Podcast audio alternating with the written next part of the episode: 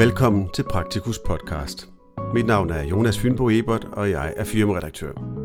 Denne podcast er en oplæsning af artiklen med titlen Praktikus møder Lise Dyr. Artiklen er skrevet af Ellen Louise Christensen, chefredaktør. Artiklen kan læses i Praktikus nummer 260, der udkommer juni 2022. Artiklens tekst starter her.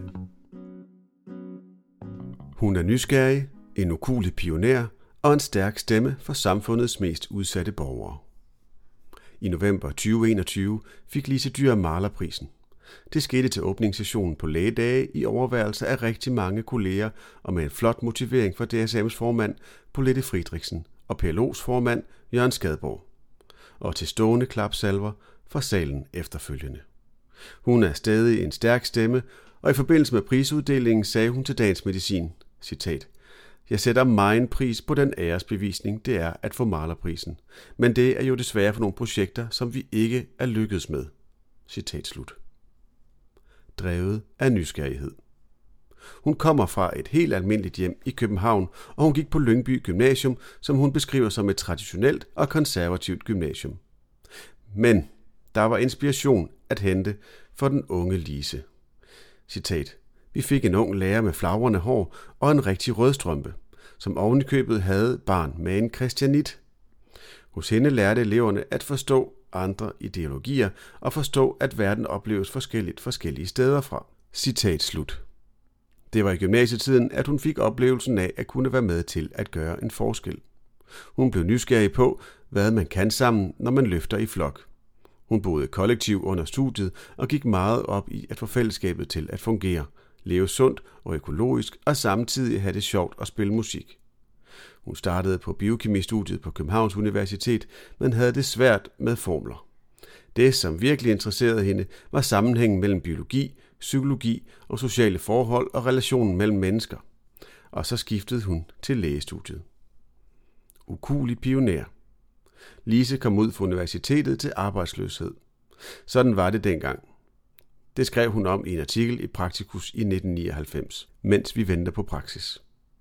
Her funderer Lise over, at den ikke så lige vej til praksis også har givet hende mulighed for at definere, hvilken læge hun gerne vil være, og tilrettelægge sin uddannelse mere frit.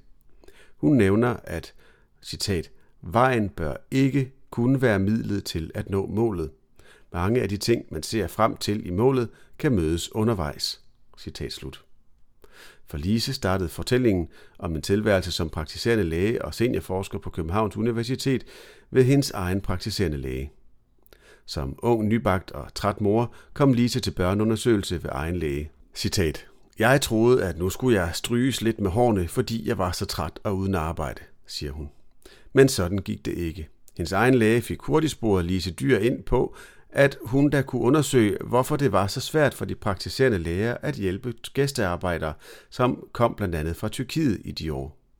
Det blev startskuddet til den lange forskerkarriere, som kan aflæses af hendes publikationsliste. Lise Dyr fik kontakt til Københavns Universitet, til psykiater og lektor i medicinsk kvinde- og kønsforskning Birgit Pedersen, til professor og praktiserende læge Gert Almen og til institutleder på almen medicin Paul Bakker og forskningsleder Paul A. Pedersen ved Forskningsenheden for Almen Praksis. Hun fik skrevet en ansøgning til det sundhedsfaglige forskningsråd med støtte fra ovennævnte, og hun fik bevilget penge til hele sit phd projekt Hun fortæller om projektet. Citat. Det var et meget spændende projekt. Jeg skulle deltage i en konsultation hos egen læge sammen med 12 forskellige kvinder med indvandrerbaggrund. Konsultationen blev optaget på bånd. Bagefter skulle jeg interviewe både kvinden og lægen om, hvad de mente, at den anden havde sagt. Og endeligt skulle jeg analysere det hele bagefter. Det var nyt. Citat slut. Og i modsætning til vores dages mere topstyrede phd kurser så kunne Lise Dyr deltage i kurser som antropologi, semiotik og kommunikation. Og hun var også på en studierejse til Tyrkiet for at møde tyrkiske kvinder i hjemlandet. En rejse, som i øvrigt også blev beskrevet i Praktikus. Hun siger, Citat. Jeg havde lov til at være nysgerrig, og jeg fik opbakning fra universitetet. De forstod ikke altid mit projekt, men de var åbne for min forskning, og jeg fik bekræftet, at der ikke er noget at være bange for ved at kaste sig ud i noget ukendt. Citat slut. I 1996 forsvarede Lise Dyr sin phd afhandling med titlen Det almene i det anderledes. Belysning af problemer i mødet mellem praktiserende læger og tyrkiske indvandrerkvinder i Danmark, set fra en klinisk synsvinkel. Citat. Vi mennesker har 90% til fælles, når det gælder sygdom og sundhed. Det er kun de sidste 10%, som gør os forskellige, siger hun. Der var ikke kun emnet, som var nyt. Metoden var også temmelig ukendt. Hun havde nemlig anvendt interviewet som forskningsmetode. Det blev titlen på et kapitel i en lærebog fra 1996 om humanistisk sundhedsforskning, som hun bidrog til. Det er ikke forkert at kalde Lise Dyr en pioner inden for kvalitativ forskningsmetode. Citat. I dag bruger vi jo den kvalitative forskningsmetode hele tiden, men dengang var det helt nyt og meget anderledes, siger hun. Vedholdende indsats. Lise Dyr købte sig ind i sin praksis i Brøndby Strand i startnullerne. De var to kompagnoner og en sekretær til at starte med. Senere kom uddannelseslæger og sygeplejerske til. Der var mange patienter med indvandrerbaggrund. Nogle var traumatiseret. Citat. Det var med til at gøre mig til en virkelig dygtig læge meget hurtigt, for der var mange og også sjældne sygdomme, som jeg skulle holde mig fagligt opdateret om. Så jeg kunne blive udfordret hele tiden, og det kunne jeg godt lide, siger hun og fortsætter. Jeg har altid set mig selv som både familielæge og landsbylæge. Der var mange familier, som blev boende i området i generationer, og jeg skulle i høj grad være med til at skabe tillid, fordi mange af dem jo ikke talte dansk og heller ikke var vant til at tale med lægen. Citat slut. Men det gav en enorm tilfredshed i arbejdet og rig mulighed for at oparbejde en tæt relation til patienterne. Det var helt afgørende. Citat. Når man skal behandle, diagnostisere og lindre sygdomme med afsæt i den danske kultur og biopsykosociale sygdomsforståelse, så kræver det tillid. Hvis jeg skulle hjælpe dem, så skulle de jo have tillid til, at jeg kunne. Det kunne godt tage lang tid, nogle gange år, siger hun. Det må ikke blive historieløst. Det organisatoriske arbejde har betydet meget for hende. Hun har deltaget i adskillige lokale udvalg og arbejdsgrupper, været formand for lægelaget og kvalitetskonsulent. Hun fremhæver Vestegnsprojektet fra 2007 til 2010. Det var finansieret af en pulje penge fra Sundhedsministeriet, og formålet var at forbedre sammenhængen i behandlingen for patienter med diabetes og kol. Der var også deltagere fra hospitalerne, kommunerne og socialpsykiatrien. Det gav rigtig god energi. Vi kom til at kende hinanden godt. Vi forstod hinandens perspektiv, og vi kunne ringe direkte til hinanden for at få løst konkrete problemer for patienterne. Det var rigtig godt. Rigtig godt, siger Lise. Men desværre slap pengene op, og så sluttede projektet.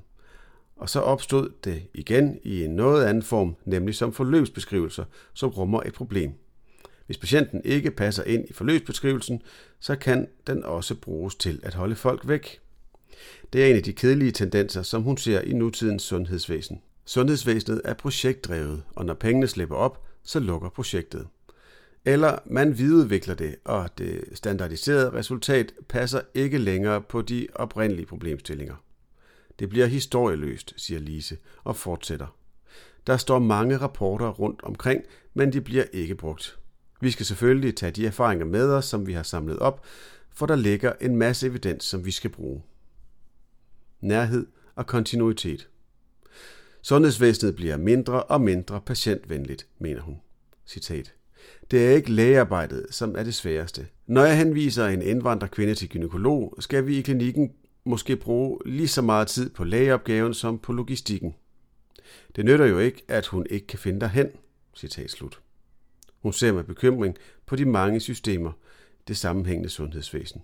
Citat. Hvis man kan navigere i det, fungerer det måske. Men der er ikke rigtig nogen, som tager ansvar for dem, der har det svært. Udover måske den praktiserende læge, hvis der er en, siger hun. Og så er vi tilbage ved malerprisen.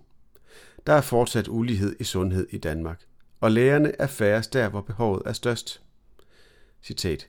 Vi ved, at de mest socialt udsatte grupper lever cirka 10 år kortere end alle andre.